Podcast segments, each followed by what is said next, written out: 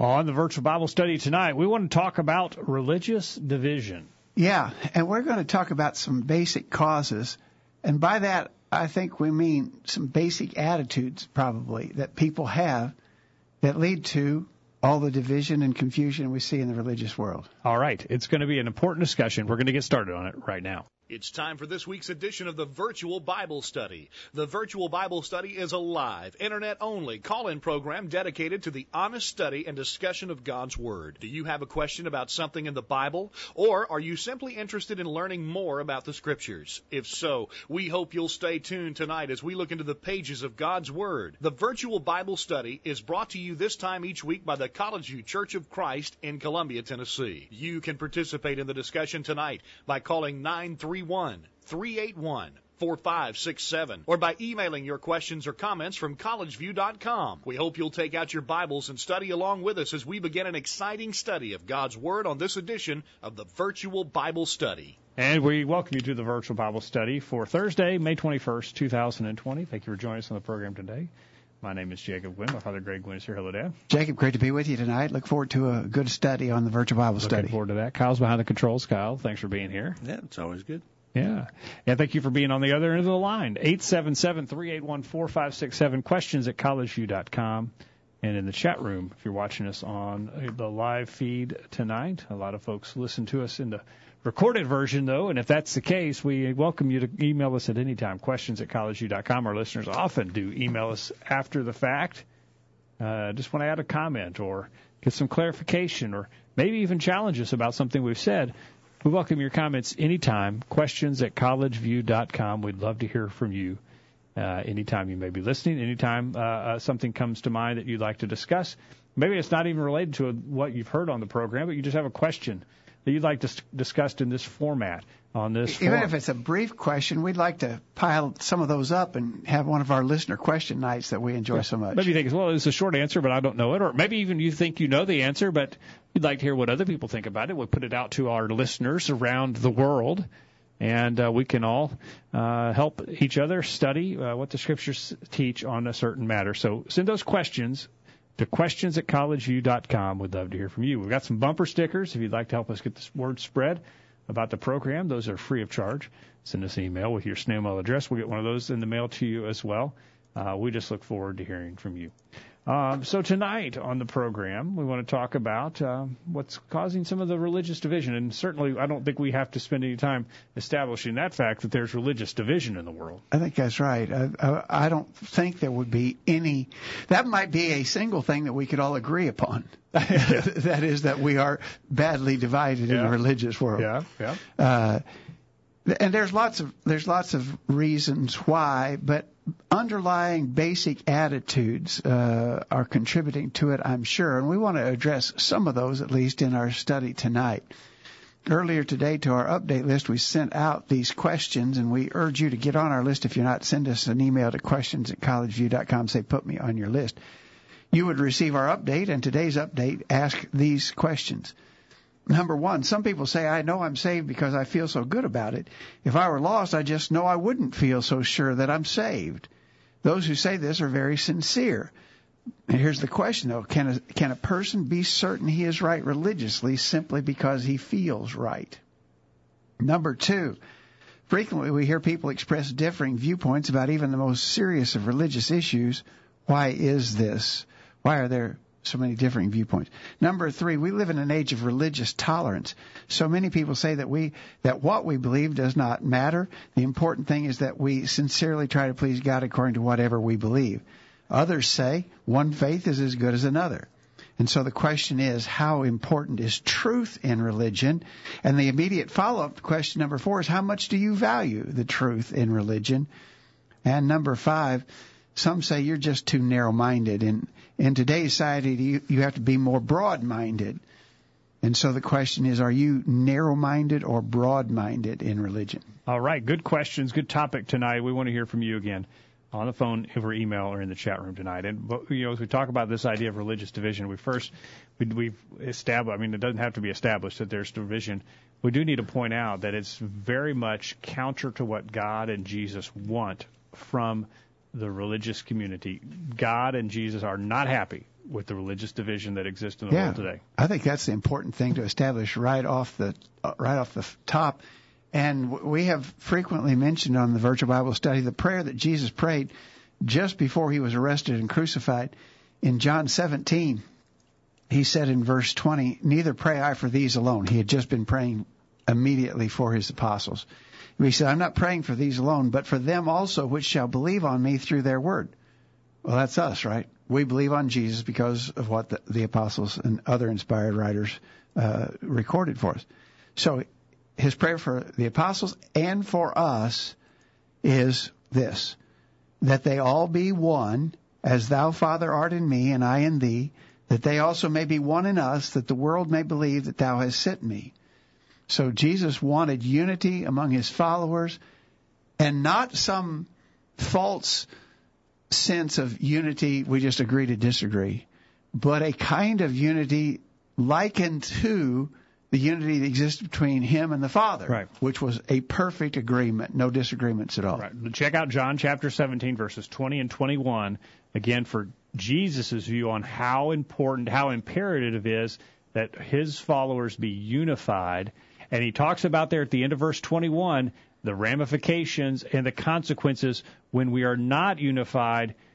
The world doesn't have that light that it needs. Imagine if everyone who claimed to be a Christian was unified on the principles of God's Word, what a powerful impact that would make on the world. It would be overwhelming in power in evangelism. Yep. And in fact, the division that exists in the religious world is a discouragement to a lot of people. When they begin to investigate Jesus, when they want to find out what the Bible says, what they should do, then they see all this wide spectrum of teaching, all different kinds, contradictory things in the religious world. Many people just throw up their hands and say, I can't figure that out. And so it's keeping the world from believing in Jesus. That's exactly right. And so it starts with you. It starts with me. We can't control what everyone in the world does. We can control what we do. And we need to make, and everyone listening needs to make the conscious decision, hey, I'm going to do what the Bible says to do. I'm going to stand on that. And other people that are committed to doing just that will be unified, and we'll start making a difference where we are. To the church at Corinth, Paul said, this is kind of a well-known passage too, 1 Corinthians 1, verse 10, "I beseech you, brethren, by the name of our Lord Jesus Christ, that you all speak the same thing, that there be no divisions among you, but that you be perfectly joined together in the same mind and in the same judgment." Yep. So that's what we ought to be striving for. Unfortunately, I think, and I believe we'll sort of draw this out in our discussion tonight, I think that there's some people who are very content with religious division. It doesn't bother them at all. Yeah, absolutely. Well, it didn't even in the first century. This isn't just a 21st century problem. In the first century, there in Corinth, you go a little bit deeper into 1 Corinthians chapter 1. Look at verse 12. "Now this I say, that every one of you saith, I am of Paul, and I of Apollos, and I of Cephas, and I of Christ. Is Christ divided? Was Paul crucified you, or were you baptized in the name of Paul?" They were already dividing up and saying, I'm a Paulite, or I'm a Cephasite. No. You need to be a Christian only. Do what Christ said to do and quit being divided. They were having that problem then, and the solution was, hey, don't just agree to disagree. Everybody get together and be unified like Christ wants you to be unified. To start us off, I want to go to a question from Brian out in California, and I think maybe it's a good thing to keep in mind as we study this. He says, "I think we can become too complacent, too self-assured like Judah of old. They saw the northern kingdom carted off into captivity, but falsely consoled themselves with the presumption it couldn't happen to them, inconceivable to the southern kingdom that the possessors of the temple could ever be conquered.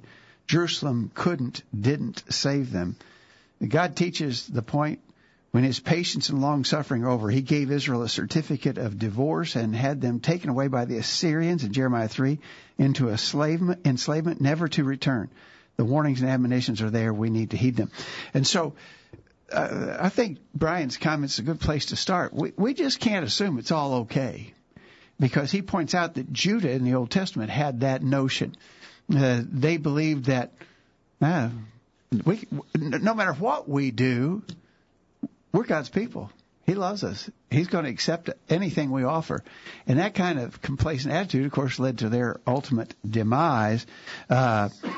not only had the northern kingdom been carried away, but ultimately the southern kingdom was carried away into captivity, because even though they felt sort of satisfied and complacent, God was not pleased. And we got to be careful then religiously that we don't develop this idea that we're okay, God loves us, anything we do will be fine. That's not the case. We need to check up to God's word and make sure that we are. We're not part of the reason why there is religious division, that we're not in error. We need to make sure that we come back constantly to God's word and make sure that we're in alignment. Appreciate Brian in California, those comments. Brian's in the chat room tonight. If you'd like to sign in and chat with him tonight and other listeners, do that in the chat room. We'd love to hear from you. All right, so let's start out with that first question. People say, I know I'm saved because I feel so good about it. If I were lost, I know I wouldn't feel so sure that I'm saved. Well, so that's almost circular reasoning there, isn't it? Yeah. Others say that we can just pray to God and God will give us a feeling. I know some religious, there's a certain religious group that says that God will give you sort of a burning feeling in your heart. You'll know. A feeling will overwhelm you and you'll know. So others say that all it takes is to if you feel good about it, it's enough. If you're sincere, it's enough. We'll talk a little bit more about sincerity in another question. But here's the bottom line. Can a person be certain he's right religiously simply because he feels right? Now, stop to think about that. We got all these different religious groups out there.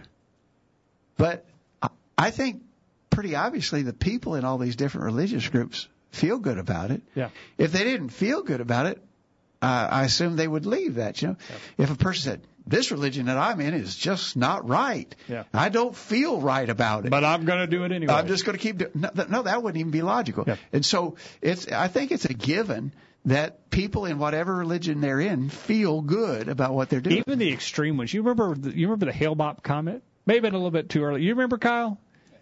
Yeah, the Heaven's Gate people. You remember they committed that mass suicide? Now, do you suppose they whatever they drank or did to kill themselves? You suppose they did that? Thinking, this is got to be wrong. This is wrong. This has got to be wrong. No, those extremists were dead right, literally. Yeah. And so, just because you feel right is absolutely no guarantee at all. Yeah, no guarantee. And logically, we understand that in practically everything else we do. I know, Jacob, you and I, we don't buy new cars, we buy used cars. And we typically agonize over that decision whenever we have to buy one. Yeah. And so you check up on it. Maybe you read, try to get online and see if that particular model that you're looking at has a history of specific kind of issues. Because, man, you can't just look at a car and say, man, that's a pretty car. I feel good about that car. I want to buy that car. Yeah. No, you don't do that. I just got a feeling. Yeah. When I saw the car, I just had a feeling. That's the one. That's the one I'm going to buy. Yeah. No. So you don't do that about things like that. You wouldn't do that about buying a house. You wouldn't do that about choosing a doctor. Or you don't follow your feelings. You investigate. Yeah. But for some reason, people have the idea that when it comes to religion, as long as it feels good, it's okay, and that's not logical. No, but we use a lot more care. A lot more caution in things that are of a lot less significance. We need to do the same with our religion. In Matthew 7, Jesus, this is, of course, a famous section of the Sermon on the Mount.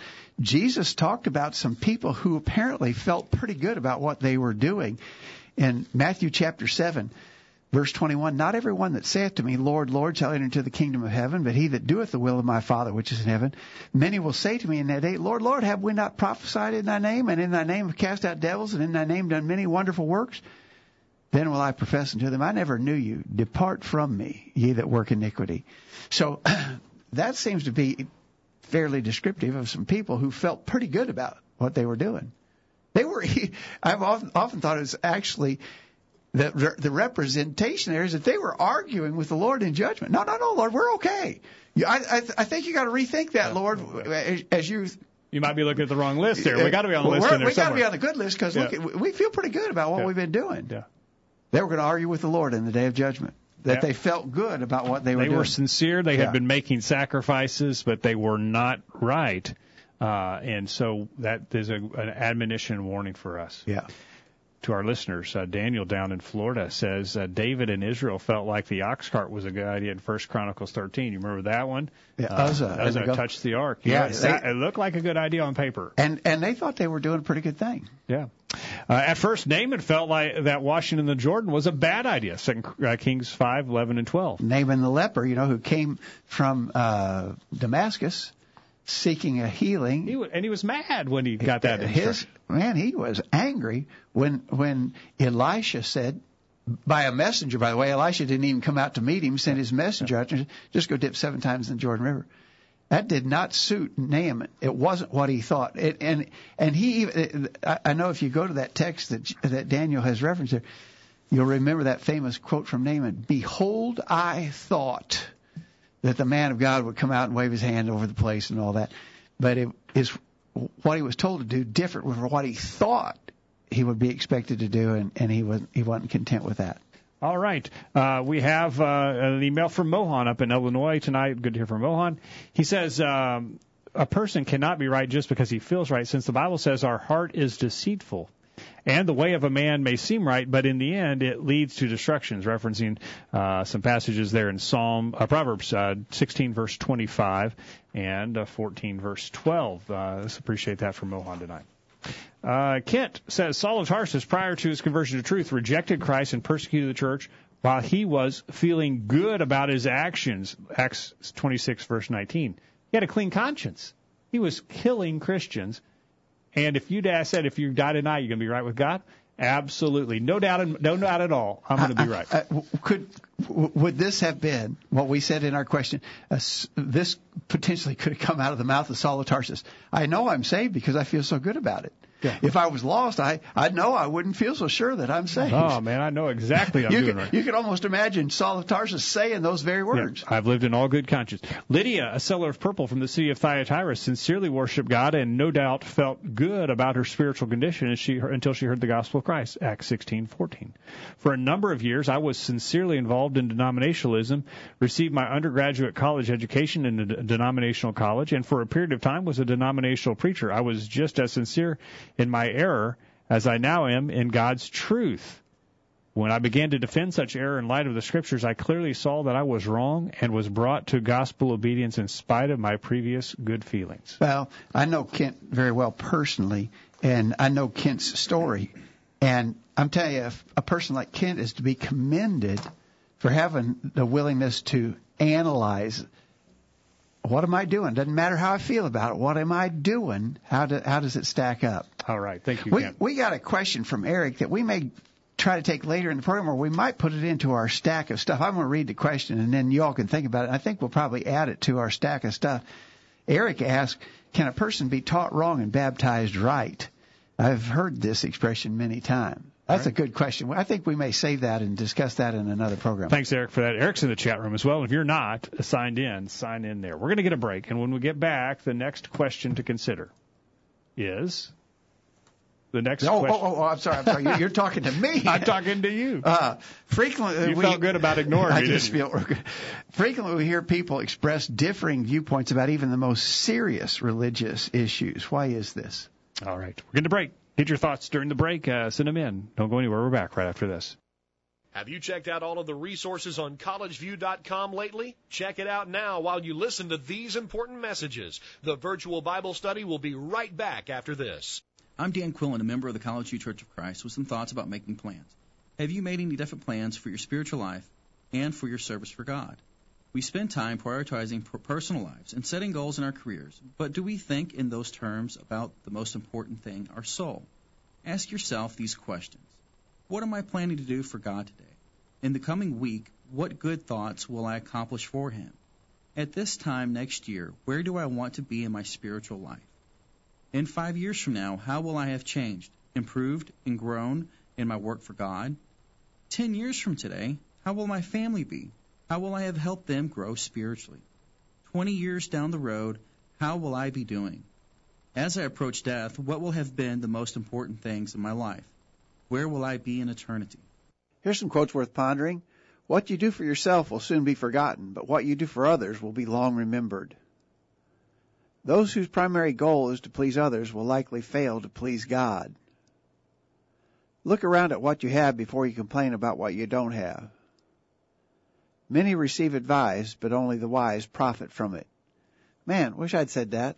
We're waiting to hear from you. Call in right now and join in on the virtual Bible study. Now, back to the program. Back on the program tonight as we talk about some of the causes for religious division. Again, it's very much against Christ's will for his followers to be divided. And we definitely don't want to be the cause of that division. We're looking for some of the reasons why that division exists. And as we do this, Dad, I think it's important that we ask ourselves, could we be guilty of some of these same thoughts, processes in our life? Could we be maybe resting on the idea that, well, if I feel good about my religion, it must be okay? And like Brian said in our first comment that we read, got to be careful about complacency and thinking, I've got it, I'm there, man, I figured it out, it's all okay for me. I see other people are wrong, but I'm okay. We got to keep searching. We got to keep being honest. And that sort of lends to this second question. We hear people expressing really differing viewpoints on the most serious of religious issues. Why is this? Maybe to illustrate that, Jacob, there are religious people who defend the practice of homosexuality. Yep. There are religious people who defend the practice of abortion. Yep. Well, obviously there are those of us who are. It's either on or off here. It's either yes or no. It's black or white. There's no middle ground on that. It either is or is not acceptable to God. But we got people on both ends of that question. I mean, just 180 degrees opposed to one another. Why is that? Now, the assumption might be, for somebody who hadn't considered it before, well, the reason why is because the Bible's not clear on those subjects. The Bible's very ambiguous. It doesn't teach clearly on those subjects, so people are out here just trying to find their way independently. But that is not the case. And I don't want us to take the time to dive off specifically into something like homosexuality tonight or abortion. We've talked about those plenty of times on the Virtual Bible Study, and I think all of our listeners know exactly where we stand on that. The Bible's very clear about that. Why would it be that there would be some people in the religious world that would take a position condoning homosexuality? Well, I don't think it's because they don't understand the Bible. I don't think it's because they don't know the verses that we would cite. I think they know. For instance, on homosexuality, I think they know that we go quickly to Romans chapter 1. Romans chapter 1 so plainly condemns the practice of homosexuality. They know that. They know that passage. They know that passage as well as we know that passage. So why is it that they would take this opposing view?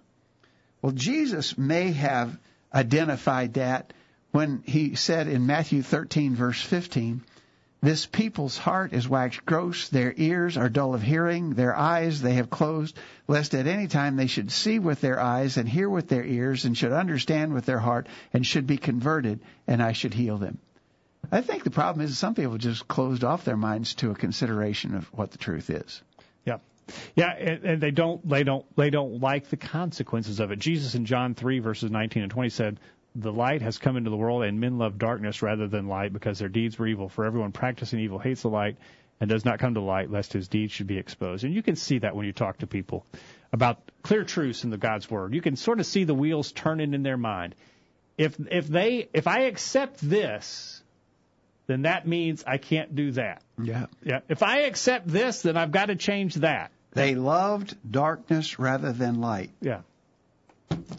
That's what Jesus said. Yeah, that's the way it goes. Now, what have we got here in our email? Well, I like what Daniel said. He talks about elders in Titus chapter 1, verse 9, have to be able to convict the gainsayers. In Titus 1, verse 9, holding fast the faithful word as he has been taught, that he may be able by sound doctrine to both exhort and to convince the gainsayers. And so the word gainsayer there in the King James is an antiquated word. I think newer versions are going to say those who deny or something of that nature. But he's got to use sound doctrine. I think that's one of the devil's tactics here as we think about people adopting differing viewpoints. Sound doctrine. The devil likes to just cast a little doubt on doctrine, make it a little fuzzy, make it not so clear. He doesn't have to come right out and totally, there's A person doesn't have to totally deny the Bible.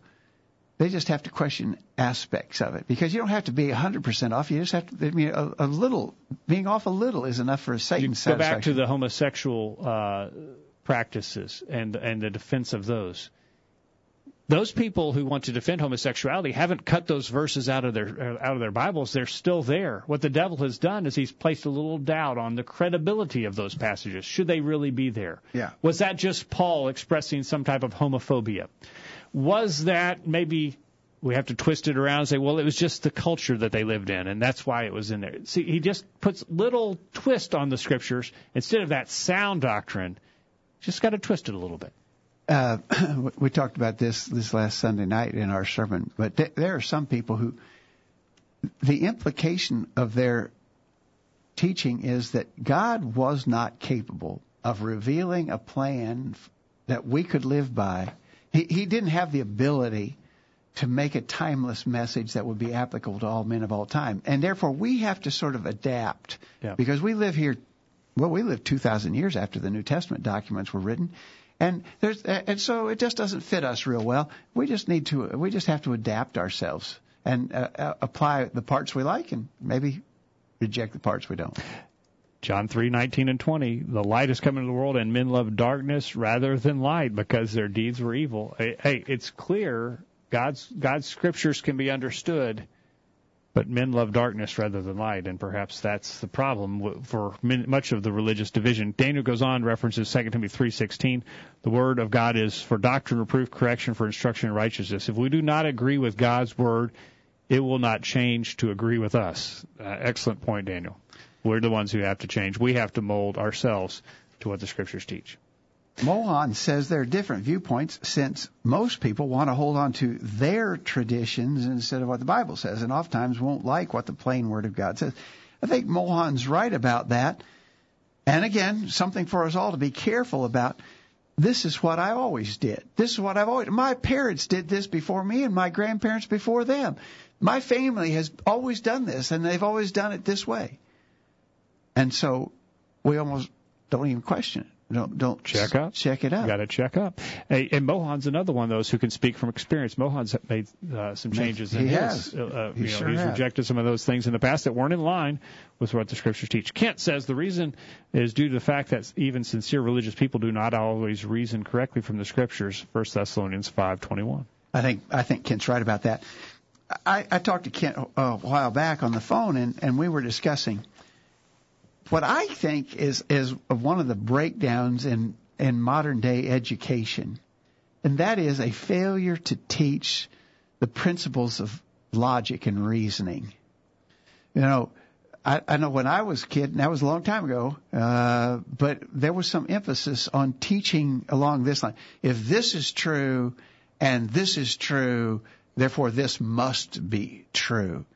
Even in the study of mathematics, we studied that way. In science, we studied that way. But it was a basic concept of logic and reasonable thought processes, drawing conclusions based on those methods.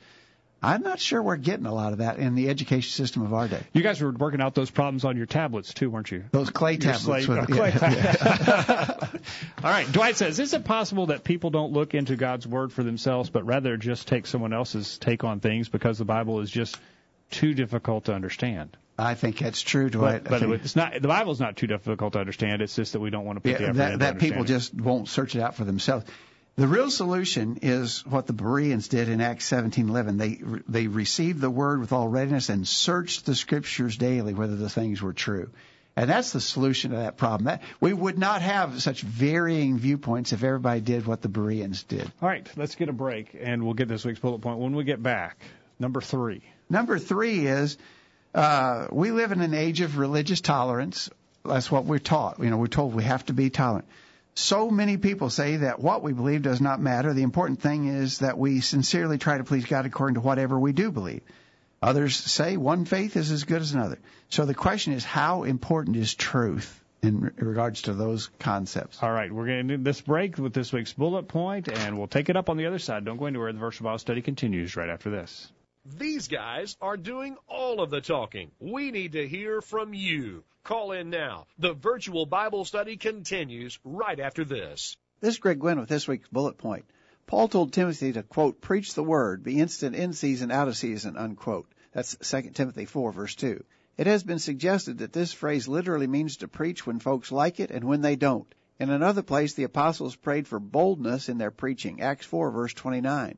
So preachers are to boldly proclaim a message that will sometimes be unpopular. In the process of doing this work, a preacher is in a precarious situation. This boldness may cause his hearers to think that he is overconfident. Some may imagine that he is closed-minded. There may be the impression that he is not open to other points of view or that he wants to stifle what others have to say. Sadly, in some cases and with some preachers, these accusations may be true. However, no preacher worth his salt wants to discourage open discussion of issues. And while he may speak forcefully on a given topic, he acknowledges his own limitations and the possibility that he can err in understanding the Scriptures. If he is obedient to the Word, he knows that he, like all others, must continue to, quote, grow in the grace and knowledge of our Lord and Savior Jesus Christ, 2 Peter 3, verse 18. In this age of political correctness, it has become increasingly unpopular to tell people that they are wrong about anything. But, of course, that is a significant part of what preachers do. Those who are doing their best to, quote, reprove, rebuke, and exhort, 2 Timothy 4, verse 2, will inevitably touch on some areas that are close to home. When this happens, we urge you to seriously consider what has been said, honestly examine yourself to see if you need to apply the lesson, be willing to rethink your previous position, and finally, do not hesitate to share your thoughts and concerns with the preacher. If he's the kind of man he ought to be, he will gladly discuss any issue with you. Give him the chance to do so. That's this week's bullet point. Think about it. My name is Cole, and I'm 8 years old. My name is Thomas, and I'm 7 years old. And our families love to listen to the Virtual Bible Study. And whatsoever ye do in word or deed, do all in the name of the Lord Jesus, giving thanks to God and the Father by Him. Colossians 3:17. Now, back to the program. Back on the program tonight. Remind you, this program is brought to you by the College View Church of Christ in Columbia, Tennessee. Our website, thevirtualbiblestudy.com or collegeview.com. Check it out. And check us out. We'd love for you to come and worship with us. We'll talk about it toward the end of the program. Yeah, we still got a modified schedule going, but maybe we're seeing the light at the end of the tunnel. Yeah, I hope so. Yeah, stay tuned for that, and we'll look forward to seeing you. We're talking about religious division on the program tonight and what may be some of the causes of it as we... But I'll tell you, you are an intolerant person. I know you. And I believe that you are not practicing the principles of religious tolerance. Oh. Because the view of most people is that what you believe doesn't matter so long as you are sincere in what you believe. And that really one faith is as good as another. But you don't appear to accept that idea. So I'm branding you as religiously intolerant. Well, you know, that is somewhat of a straw man because everyone is religiously intolerant. Good point. Yeah, there are things that everyone draws a line on. You know, there are folks, as we mentioned, you mentioned the Hale-Bopp Comet, the Heaven's Gate people committing mass suicide in the name of religion. I think almost unanimously, you ask somebody on the street, is that acceptable religious practice? No, mass suicide is not acceptable religious practice. So are they intolerant because they draw a line?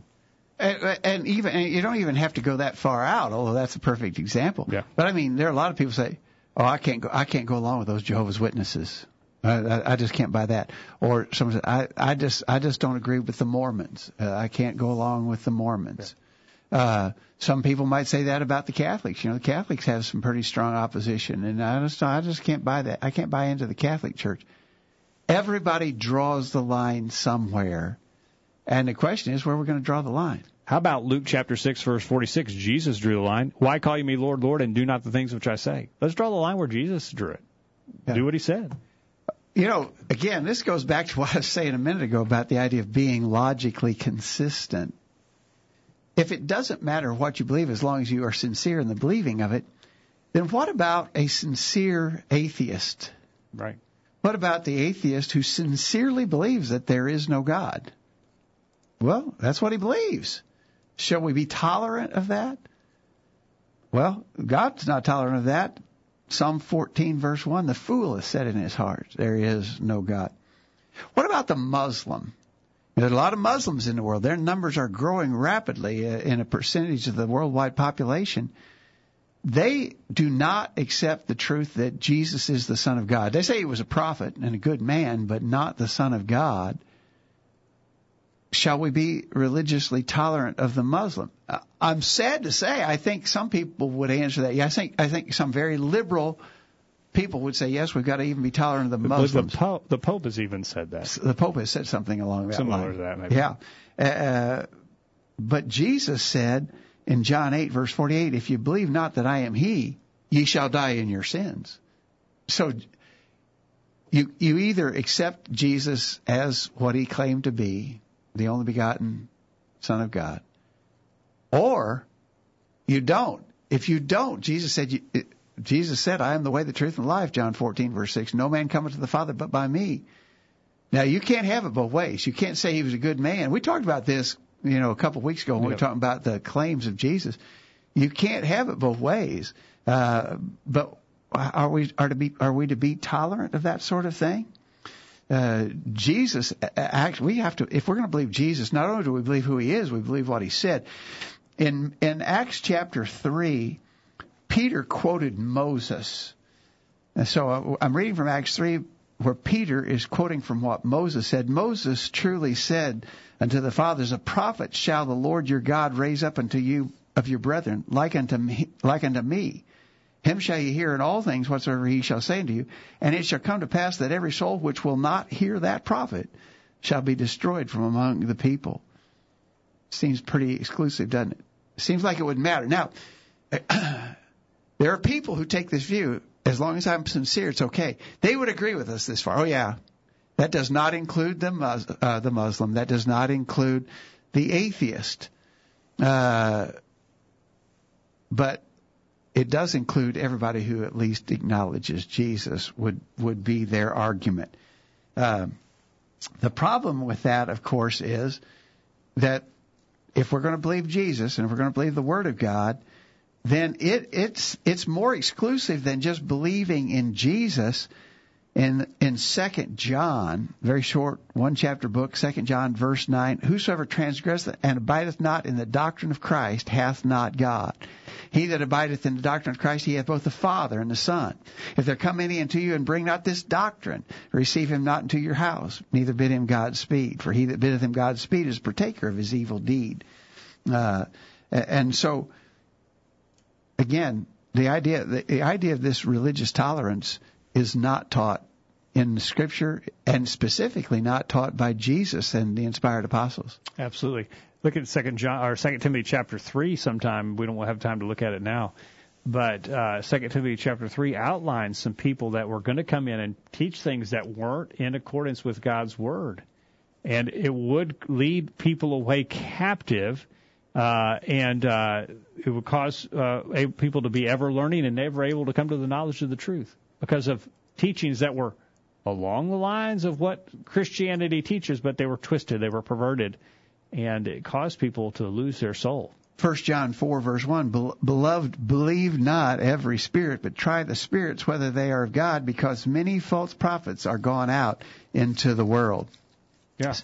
2 Peter chapter 2 said, There were false prophets among the people, even as there shall be false teachers among you, who privily shall bring in damnable heresies, even denying the Lord that bought them, and bring upon themselves swift destruction, and many shall follow their pernicious ways, by reason of whom the way of truth shall be evil spoken of. So there's just all kinds of warnings like that. And the warnings are really meaningless if it doesn't matter. If it doesn't matter and anything goes. That's sort of you talk about religious things today, Kyle, with folks who say, well, you see it your way, I see it mine, and well, that's okay. Everything's good. That's not the picture we're seeing here from these passages. Well, anyway, I mean, 50 years ago, a Baptist and a Methodist probably would be, knocked down, drag out, a brawl over what they believe. But I think our world tolerance, our tolerance about whatever we believe, whatever you think, if it's good, if you feel good about it, it's good, has bled into religious world, which has been that way for many years. Obviously, we've read in our Bibles about tolerance, but yeah, it's if you have this creed that you believe, why not defend it it's hard to get people to come on the virtual Bible study to defend what they believe. So it's just hard to, and nobody wants to say, well, we'll draw a line here, but no further. We're not going to go. What you believe isn't what we believe. We can't. So it has to be wrong, but nobody wants to defend that. So. That's a really good observation, and how hard we have tried, Jacob, through the years. We've had some success. There have been a few people who've been willing to join us. We recently had a really good, nice man, a Lutheran preacher who joined us, and is very kind to do that, and we really appreciated his good attitude. He and us, we felt like it was a very beneficial study and discussion. But we don't get very much success, although we constantly are putting out invitations to people to join us on the virtual Bible study to discuss differences on vastly divergent things where both of us can't be right, and folks are just like, well, it doesn't matter. How can it not matter? We're talking about the Bible and what God said, and either you're saying something that's not what Jesus said, or I'm saying something that's not what Jesus said. That's a damnable heresy, I would think. Somebody needs to change. But, don't worry about it. Doesn't matter. We'll just tolerate. No. Can't. Daniel, in his email, said, Peter seemed sincere. And he references Matthew 16, beginning verse 21. That's when Jesus was foretelling that he was going to be ultimately crucified. And Peter said, Lord, this shall not be unto thee. But Jesus turned and said unto Peter, Get thee behind me, Satan, thou art an offense unto me. For thou savorest not the things that be of God, but those that be of men. You know I think Peter was sincere and really thought he was doing a good thing by saying, I'm not going to let this happen to you, Jesus. And Jesus sternly rebuked him when he said that. Yeah, and Daniel goes on and says, Jesus said, If you continue in my words, then you are my disciples indeed, and you shall know the truth, and the truth shall make you free. We have to continue in Jesus's words, and he used the description there of truth, and he used the singular, the truth. The truth will make you free. Not just many truths, not plural truths. The truth will make you free. Mohan, go ahead. Says the truth is very important in that there can be eternal consequences if truth is not followed. As an example, someone can sincerely drink a glass of orange juice with poison, believing it is pure, but if it has the poison, it could lead to death regardless of the person's sincerity. I think that's a really good illustration that Mohan uses. You know, no matter how sincere you might be, that this is a pure glass of orange juice or whatever else it is. I mean, you may think it 100% so, but you drink it, it'll kill you. And no matter how sincere your feelings were about it, you'd still be just as dead. One of the Bible examples that we use a lot along this line is the case of Jacob in the Old Testament, when his sons came and told him, well, they didn't actually tell him. They let him draw his own conclusion. They brought back the many-colored coat that Joseph wore, and it was stained with animal blood. And Jacob jumped to the conclusion that Joseph had been killed by a wild beast in the field. And he was absolutely sincere in that conclusion, and he wept and he mourned, and he could not be consoled. But he was completely wrong. And he's a really good example of how wrong you can be, even though you're ultimately sincere. Yep. Yeah, right. Absolutely. Kent says, one faith is not as good as another. Christ is the way, the way, the truth, and the life. Such being the case, he is the only way unto God the Father, John 14, verse 6. And all other ways lead to eternal condemnation, Matthew 7, verses 21 through 23. Thank you for that. Yep. I think you're right, Ken. I think, again, so the question said, we live in the age of religious tolerance. I think that's true. We also live in an age of political correctness. And you put those two things together, and so we're supposed to tolerate anything that a person chooses to do religiously. And we're never supposed to speak out against it. It's politically incorrect to speak out against anybody for anything. And so you get those two attitudes combined, and it's drinking the poison, as Mohan was saying. Yeah, absolutely. So in the chat room, Dwight had talked about the fact that some folks want to just take someone else's view on things because they don't want to just read the study of the Bible themselves. Eric responded, it's easier to listen and follow than to read and study and reason. And that certainly is true. Maybe that's one of the causes of religious division, is that we're just lazy. We don't want to dig in for ourselves. Dwight said some are intolerant to us for not accepting sin, and that's right. That intolerance, the ones who are branding folks intolerant are intolerant themselves, and so it is hypocritical. We can't accept you because you're not tolerant. Well, you're not accepting us, and that's intolerant in and of itself. You know, it's amazing that these tolerance people are tolerant of everything except us when we question things. Yeah. I once in a Bible study had a woman tell me, this is a number of years ago, a long time ago, she said, I'm only dogmatic about one thing in religion, and that's not being dogmatic. And so this was a number of years. She was sort of on the cutting edge of this now, this idea that now has taken root, and that is the idea you just have to accept anything anybody does, and you're wrong.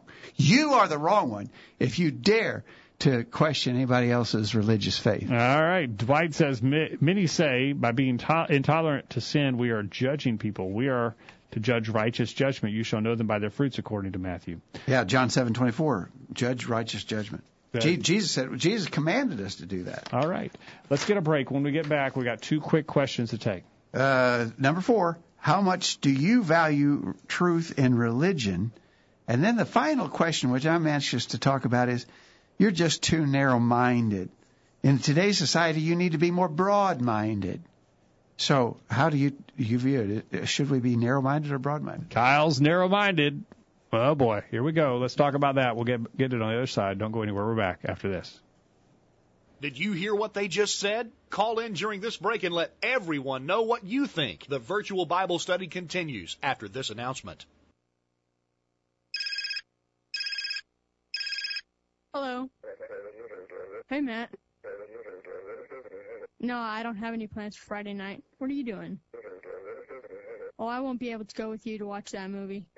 Because, Matt, the movie is rated R. Hey, why don't you just come over and hang out at my house Friday night? Great, I'll see you there. Being pleasing to God means that you may have to be different than the crowd, but don't be afraid to stand up for what's right. You just might find it is easier than what you expect. A message brought to you by College View Church of Christ. We're tracking the trends on the Virtual Bible Study. If Americans got to choose, Houses of Worship would be one of the first organizations reopened when social distancing restrictions are scaled back. That's according to a new poll on reopening society. More than one-third of registered voters, 35%, said in-person church services and other religious gatherings should be opened as soon as possible. Fewer Americans said the same about schools, 31%, bars and restaurants, 21%, and large entertainment events like NBA games and concerts, 14%. That survey is by ScottRasmussen.com. The Word of God says in Psalm 111, verse 1, I will praise the Lord with my whole heart, in the assembly of the upright and in the congregation. For he hath said, I will never leave thee, nor forsake thee, so that we may boldly say, the Lord is my helper, and I will not fear what man shall do unto me. Hebrews 13, verses 5 and 6. The Virtual Bible Study continues. We're back on the program. Going to the top of the hour, going fast now as we take a couple different things that may be causing some religious division in the world today. Maybe the source of some of the reason why we experience religious division ourselves, because we're not maybe aligned with the truth. Well, the question is, how much do you value truth? And I think that this is a really root cause question. I don't think people think it's all that significant, that truth is not all that important. It's reflected somewhat in some of the attitudes we've already discussed, the idea that sincerity is what really matters. One faith is as good as another. And so the people who take those views, I think, are reflecting the fact that they do not have don't place a value, they don't have an appreciation for the truth. Have we sold truth for other things? For instance, fitting in with the crowd, being more popular. Yeah, numbers. Drawing bigger crowds. What I can get out of the church. Compromising the truth because I don't want to be ostracized or persecuted. Yeah. I don't want to be considered odd or different. Yeah. I think so. And Proverbs 23:23 says, buy the truth and sell it not. Well, how would you sell the truth? I think it's just exactly what you were suggesting, Jacob. You sell the truth by backing away from it, watering it down, because something else is more important to you than it is. Something else is more valuable to you than it is. Truth has consequences. It's going to have consequences in my life. It's going to have consequences in my relationship with others. If I stand on the truth, there may be some pretty serious consequences. Jesus said that he came to separate father and son, daughter and mother. He brought the sword because truth has consequences, and maybe I'm not willing to take those consequences, so I'll sell the truth for harmonious relationships, for instance. Yeah. Good point. Think about some of the examples in the Bible. Think about the Old Testament prophets who paid the price. Many of them, some were actually killed. A lot of them were severely persecuted for what they taught. Certainly the apostles of Jesus Christ, what they suffered. We know some of those things in details. History tells us that all but one of the apostles died violent deaths because of their devotion to the truth. Jesus, of course, is the ultimate example. When they had him on trial, they asked him whether he was the Son of God. When he affirmed it to be the truth, that he was the Son of God, then they, of course, used that as justification for killing him. And so all through the Scripture, people that we actually hold up in esteem, you read your Bible, you hold up in esteem men like Jeremiah, Ezekiel. You hold up in esteem the Apostle Paul, who suffered so much. The ultimate example, Jesus, you hold him up in high esteem. What was the consistent thing of all those people and most perfectly seen in Jesus? They loved the truth. They valued the truth. How about Stephen? The face of the folks who are going to kill him. He's not backing down. He's going to tell them the truth. Yeah. He's not going to say, well, hey, listen, you guys see it your way, I see it mine. Put those rocks down. There's no reason to have, no reason to start throwing rocks. Hey, let's talk about this. We can compromise. We'll get along. No. In 2 Thessalonians chapter 2, beginning of verse 10, speaks of those who would do the work of Satan come with all deceivableness of unrighteousness in them that perish because they receive not the love of the truth. Why did they perish? They receive not the love of the truth that they might be saved. For this cause God shall send them strong delusion that they should believe a lie, that they might all be damned who believed not the truth but had pleasure in unrighteousness. So people are going to be lost because they don't love or value God's truth. Lou says, I think the fact that we're discussing this right now shows we value the truth. Thank you for that, Lou. I hope that's right. I hope that the reason why we do the Virtual Bible Study and why you all listen and participate is because you value the truth. And that's the way it should be. And of course, we got to go where it takes us. But things that we value, we're willing to pay the price for. Yeah. I value, there's certain things I value that I've paid great sums of money for, because of the value I placed for it. I was willing to pay the cost. Yeah. Truth, if we're going to buy the truth, as it said, and sell it not, that means I'm willing to pay the price. Yeah. Kyle, there's times when I've met the truth, and it was going to be painful to accept it, but I had to accept it, right? And then that's buying the truth. That's valuing the truth. I think sometimes buying, it's salvation, but if we go through the process of obeying the gospel, and sometimes we have to pay a huge price. Sometimes our families are ostracized by our families. We know, price. Don't we? We know those who are at odds with their own families because of issues concerning the truth. Well, that's sad. When it happens, it's sad. We can speak by experience. That's a sad thing, but they valued the truth more than they valued other things. Exactly right. Daniel says, personally, when I do not stand up for truth, everything starts to lose meaning. It doesn't matter what we believe. It doesn't matter if we believe it or not. But the truth is powerful and able to make us pure and cannot be destroyed. 1 Peter chapter 1, verses 22 through 25. That is the slippery slope that you go down if you don't value the truth. And that's what we see in the religious world today. And it started, we can look at it in marriage relations. People didn't value the truth on marriage, divorce, and remarriage, and they started to accept anything. Yeah. And people that are, once we start down that slippery slope, then we had to accept homosexual marriage, and that it's documented. We have quotes of folks who said, hey, listen, we've accepted heterosexual marriages that aren't along the lines of what the Scriptures teach, because we didn't value that truth. We sold it. We're going to have to sell the truth on homosexual relations and allow that to be consistent. And so once you start to sell the truth, as Daniel said, everything starts to lose meaning. It doesn't matter what you mean, because you're not consistent. Exactly. Kent says, I'm willing to stake my eternal soul upon the truth of God. 1 John 1, verse 3, that which we have seen and heard, we declare we unto you, that ye also may have fellowship with us. And truly our fellowship is with the Father and with His Son, Jesus Christ. Dwight says, I see Christians preaching the truth, but not the whole truth. They are afraid they would drive someone from the truth to teach them how to live. And that's true. Some folks are unwilling to take the line that the truth demands because, well, people might get angry. They might go away. Okay, real quick. We're going to have to go quickly here. I think this is an important question. Last one that we sent out today. You're just too narrow-minded. In today's society, you have to be more broad-minded. So what about that? Should we be narrow-minded or broad-minded when it comes to religion? Again, it's sad that people throw common sense and logic out the window when it comes to religion. They're narrow-minded about, for instance, mathematics.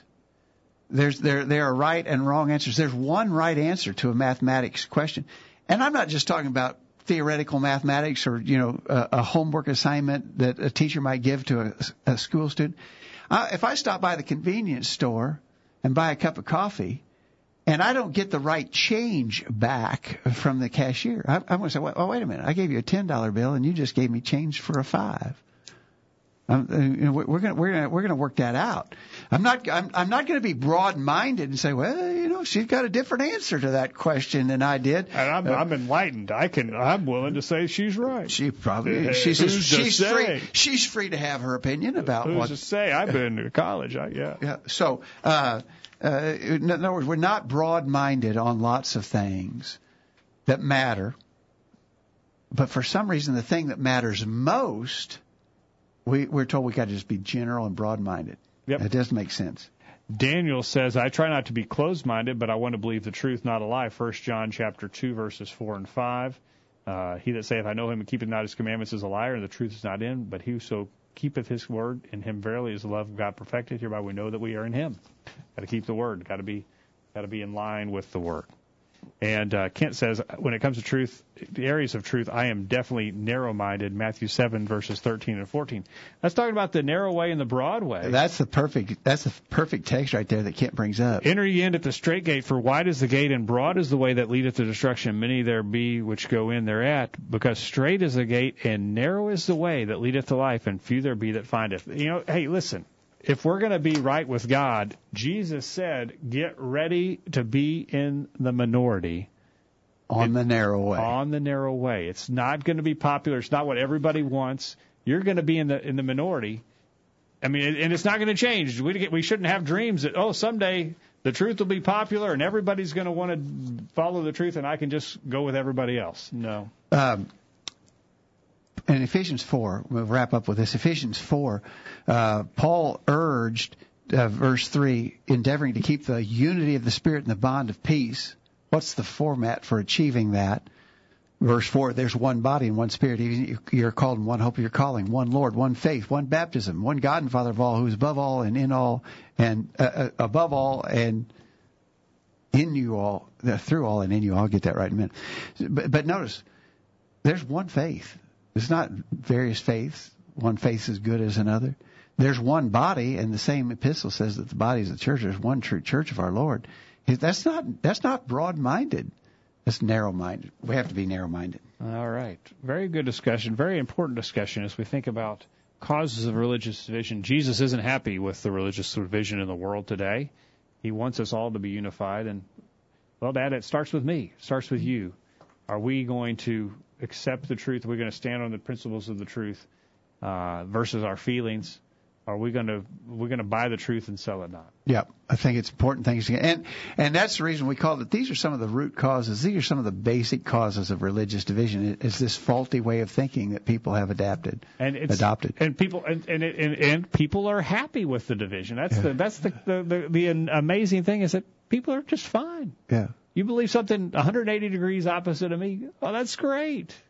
It's wonderful. Yeah. No, it's not. Jesus isn't happy with it. Kyle? I think sometimes it comes down to apathy. I think we're just letting, well, God will sort it out in the end. You know, we need to be careful. We need to save our brethren now while we have the chance to. You know, it's if he believes something wrong, we need to try to save him.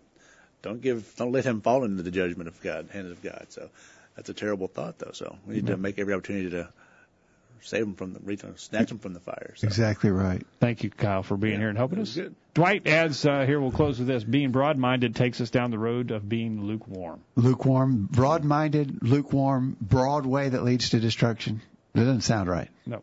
Dad, thanks for a good discussion tonight. Thank you. Oh, yeah, times. Remember, we're still on a modified schedule. And if you're in our area, we would urgently invite you to come and join us Sunday morning at 10:30. We're going to meet in our parking lot, still observe all the rules of social distancing and so forth, although they have been largely lifted in our state of Tennessee. But the plan is for the next two Sundays, we'll still be in the parking lot, maintaining great separation. Our target date for not great. I mean, it's sort of mediocre. I'd rather be in the auditorium where we're separated. Our target date is the first Sunday in June, which I believe is June 7th, to be back in our auditorium. So parking lot service, 10:30 Sunday morning. Our online sermon at 6, College View live stream. Our online Bible study, the Book of Acts, Wednesday night at 7, College View live stream. Now, that's a different YouTube channel. That's not this Virtual Bible Study YouTube channel.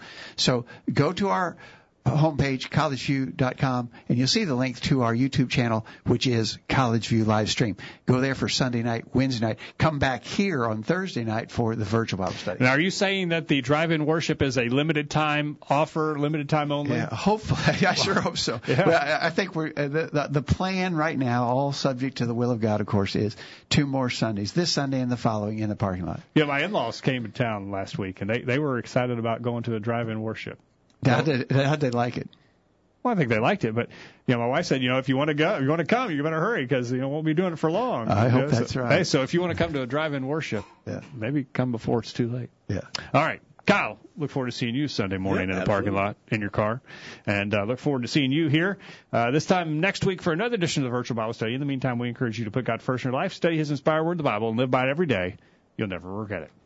Thanks for listening to the Virtual Bible Study, brought to you by the College View Church of Christ. The College View Church of Christ meets at 1618 Hampshire Pike in Columbia, Tennessee. If you are in the Columbia, Tennessee area, we encourage you to worship with the College View Church of Christ on Sunday mornings at 9:30 and on Sunday evenings at 6 o'clock. The College View Church of Christ also welcomes you to attend their Wednesday night Bible studies at 7 o'clock. If you have any questions about something that was said on tonight's broadcast or would like more information about the College View Church of Christ, please call 931-381-4567. That number again, 931-381-4567. Or for more information on the internet, visit collegeview.com. Be sure to tune into the Virtual Bible Study this time next Thursday for another informative study of God's Word.